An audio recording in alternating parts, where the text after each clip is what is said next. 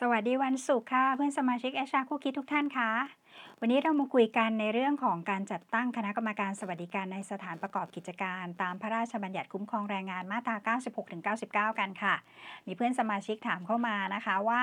จำเป็นแค่ไหนที่จะต้องจัดตั้งคณะกรรมการสวัสดิการในสถานประกอบกิจการ แล้วเมื่อไหร่ต้องจัดตั้งและจัดตั้งโดยวิธีการอย่างไรนะคะ วันนี้มิยุรีมาสรุปสาระสำคัญนะคะ ให้สักประมาณ 4 ข้อนะคะ อันที่ 1 คือสาระสาระข้อที่ 1 เลยนะคะ ในกฎหมายเขาจะเขียนเอาไว้ค่ะว่าสถานประกอบกิจการที่มีลูกจ้างตั้งแต่ 50 คนขึ้นไป ต้องจัดให้มีคณะกรรมการสวัสดิการ 1 คณะ 1 คณะอย่างน้อยต้องมี 5 คนนะคะ แปลว่าถ้าต่ำกว่า 50 49 คนอย่างเงี้ยไม่ต้องจัด แต่เมื่อไหร่ที่คุณมี 50 คนนะคะ เมื่อคุณมีครบ 50 คน คุณต้องจัดให้มีคณะกรรมการสวัสดิการ ในสถานประกอบกิจการเนี่ยภายใน 30 วันที่คุณมีครบ 50 คนนะคะ เพราะฉะนั้นถ้าองค์กรไหนที่มีเยอะอยู่แล้ว อันนี้ไม่มีปัญหา คุณจะต้องจัดด้วยด้วยหลักเกณฑ์อยู่แล้ว แต่ถ้าแบบว่าคุณจะมีสัก 48 49 50 51อย่างเงี้ยค่ะ มันจะคนจะถอยขึ้นถอยลงแบบเนี้ยค่ะก็แนะนำให้จัดดีกว่านะคะ เพราะว่า 50 คนขึ้นไปคุณก็ต้องจัดให้มีคณะกรรมการแล้วนะคะ ในกฎหมายมีเขียนเพิ่มเติมเอาไว้นะคะ อธิบายเพิ่มเติมเอาไว้ว่าสถานประกอบกิจการนะคะ ให้หมายรวมถึงสำนักงานสาขาหรือหน่วยงานของนายจ้างแต่ละแห่งที่ตั้งอยู่ภายนอก ซึ่งมีลูกจ้างตั้งแต่ 50 คนขึ้นไปด้วยนะคะ ยกตัวอย่างเช่น เรามีสำนักงานใหญ่อยู่ที่กรุงเทพนะคะ มีพนักงานทั้งหมดร้อยคนนะคะ เรามีสาขาอยู่ที่เชียงใหม่ มีพนักงานทั้งหมด 60 คน และมีสาขาอยู่ที่ขอนแก่น มีพนักงานอยู่ 40 คน อะอย่างเงี้ยค่ะ เวลาที่เราจัดนะคะ ในสำนักงานใหญ่ที่กรุงเทพเรามีร้อยคน เราก็ต้องจัดตั้งคณะกรรมการสวัสดิการและ 1 คณะ สาขาที่เชียงใหม่เรามี 60 คน เราก็ต้องจัดให้มีคณะกรรมการสวัสดิการ ที่สาขาที่เชียงใหม่อีกหนึ่งคณะนะคะแต่ในสาขาที่ขอนแก่นเรามีแค่ 40 คนแบบเนี้ยเราก็ไม่จำเป็นที่จะต้องจัดให้มีคณะกรรมการสวัสดิการในสถานประกอบกิจการได้นะคะ ไม่งงนะคะเพราะว่าในในกฎหมายเขาใช้คำว่าสถานประกอบกิจการนะคะ แล้วในสถานประกอบกิจการนั้นมี 50 คนขึ้นไปนะคะ ทีนี้เวลาที่เราที่เราจัดให้มีคณะกรรมการขึ้นมาแล้วเนี่ยค่ะ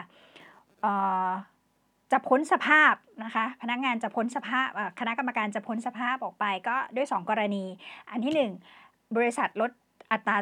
อัตรากำลังคนลงนะคะลดขนาดองค์กรลงอะค่ะ เหลือน้อยกว่า 50 คน อย่างเงี้ยถ้ามีคณะกรรมการอยู่ พอมันเหลือน้อยกว่า 50 คน ถือว่าคณะกรรมการนั้นพ้นสภาพได้ทันทีนะคะ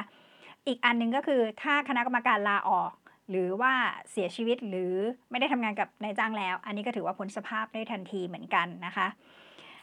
สาระข้อที่ 2 ค่ะ สาระข้อที่ 2 คือการได้มาของคณะกรรมการสวัสดิการนะคะ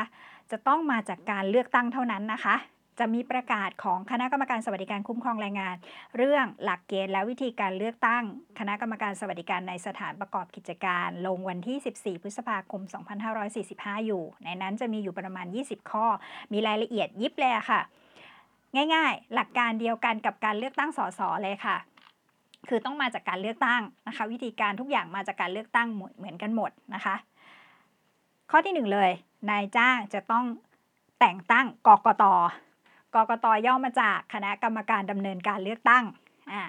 นายจ้างจะต้องตั้งกกตเข้ามาก่อน 5 คนนะคะกกกตที่เข้ามาแล้วเนี่ยข้อที่ 2 คือกกตจะต้องทำหน้าที่ในการ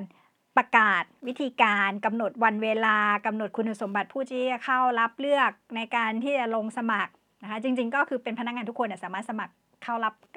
เป็นผู้ผู้ลงชิงชัยได้หมดนะคะกกตให้ทำหน้าที่กำหนดวันเวลาสถานที่ในการเลือกตั้ง วิธีการหาเสียงอะไรก็แล้วแต่ รวมไปถึงการเตรียมสถานที่เลือกตั้ง การเตรียมคูหาในการลงคะแนน เพราะว่าการลงคะแนนต้องเป็นการลงคะแนนลับ เหมือนกากบาทเลือกสสเลยค่ะ ต้องเข้าคูหากาเบอร์นะคะ ก็ต้องเตรียมคูหาไว้ แต่เวลานับคะแนนต้องนับในที่เปิดเผย กกตเนี่ยแหละค่ะ5คนที่นายจ้างแต่งตั้งมาเนี่ยกกตจะต้องมายืนนับบัตรดีบัตรเสียนะคะคะแนนเป็นของใครนะคะ ตัวนี้เป็นหน้าที่กรกตนะคะ ข้อที่ 3 คือเมื่อได้คะแนนครบแล้วกกตต้องทำหน้าที่ในการเรียงลำดับผู้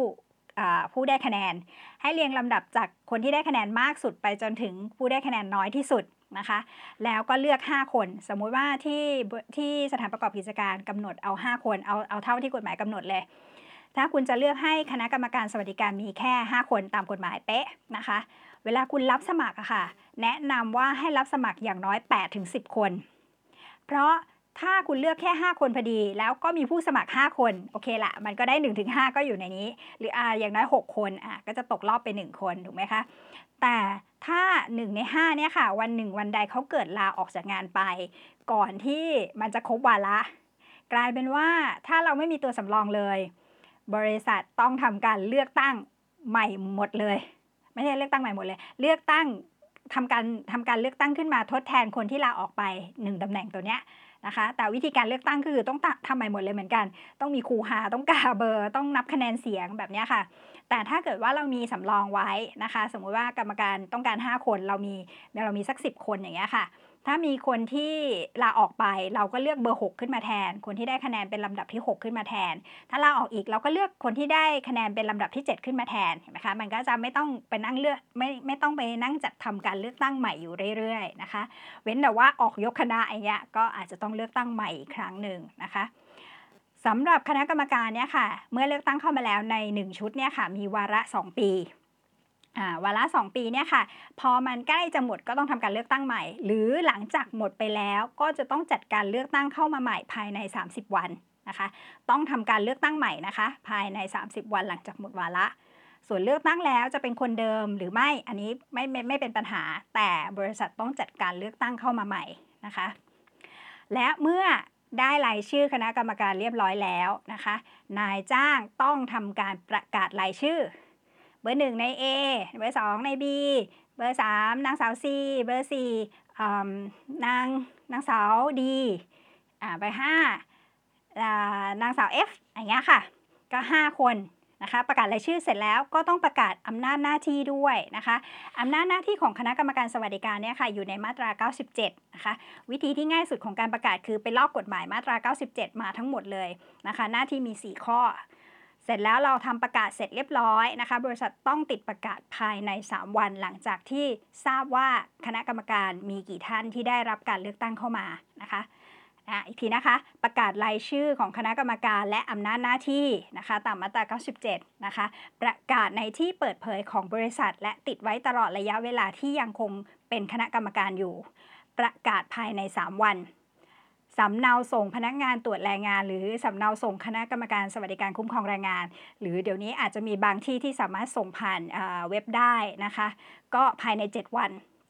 นะคะประกาศในบริษัท 3 วันสำเนาส่งพนักงานตรวจแรงงานภายใน 7 วัน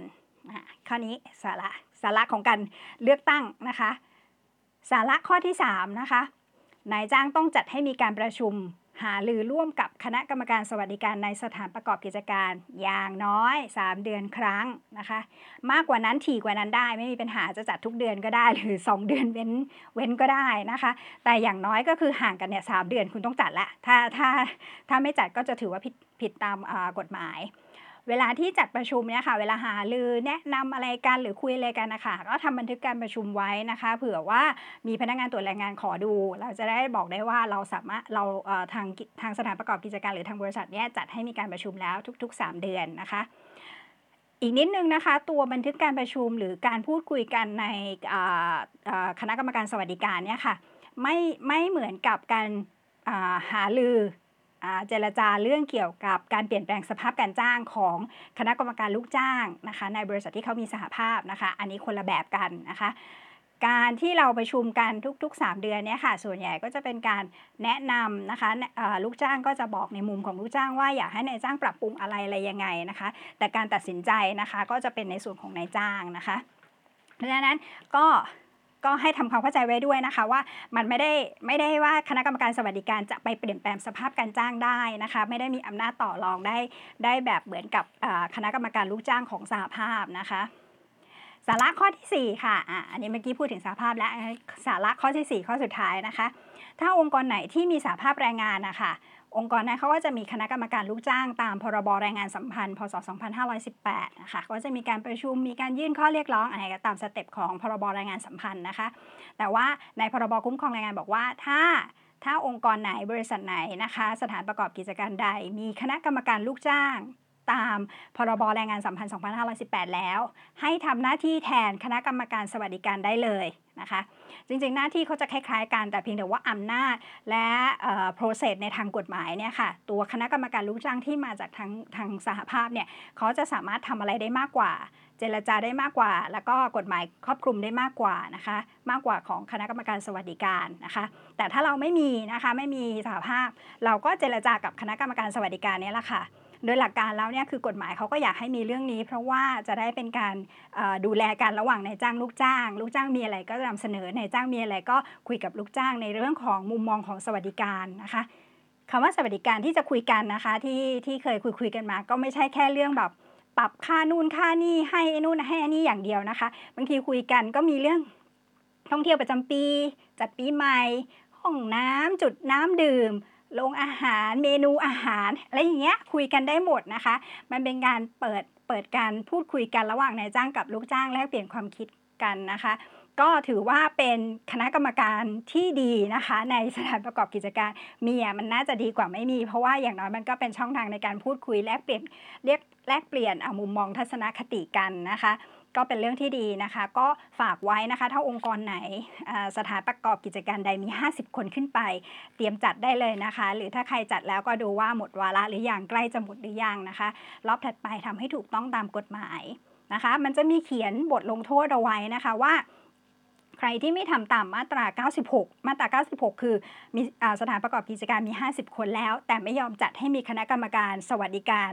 ในสถานประกอบกิจการ ไม่ยอมจัดตั้งขึ้นมานะคะก็จะมีความผิดอยู่ในมาตรา 152 นะคะ 152 ก็คือว่าปรับไม่เกิน 50,000 บาท นะคะ แต่ว่าโดยปกติแล้วพนักงานตรวจแรงงานเขาก็คงจะไม่ได้อยากปรับเราหรอกค่ะ เวลาเขาให้เราไปรายงานว่าอ่ามีหรือยังถ้ายังไม่ได้จัดตามจัดทำก็ไปทำซะให้ถูกต้องตามกฎหมายนะคะ แต่ว่าเวลาที่ถ้าเราเป็น HR แล้วเราต้องคุยกับนายจ้างนายจ้างอาจจะถามว่าทำไมต้องมี ไม่ทำได้ไหมอะไรเงี้ยเราก็อ้างไปว่าค่ะว่ากฎหมายเขียนเอาไว้ว่าให้มีแล้วมันมีบทลงโทษด้วย ถ้าก็สุ่มขึ้นมาเกิดว่าไม่มีก็จะโดนปรับเสียเงินโดยเปล่าประโยชน์นะคะ ก็ฝากเอาไว้นะคะ เอกสารสามารถหาอ่านเพิ่มเติมได้นะคะ ในตัวพรบคุ้มครองแรงงานมาตรา 96ถึง99 แล้วก็เพิ่มเติมที่ตัวประกาศนะคะของสวัสดิการคุ้มครอง เรื่องหลักเกณฑ์และวิธีการการเลือกตั้งคณะกรรมการสวัสดิการในสถานประกอบกิจการ ในนี้จะมีเขียนรายละเอียด และก็ step เวลาไว้ค่อนข้างจะละเอียดนะคะ ก็ถ้าถ้าสงสัยเพิ่มเติมยังไง ก็ถามไว้ในกลุ่มไลน์ก็ได้นะคะ วันนี้ก็เท่านี้นะคะ สวัสดีค่ะ พบกันใหม่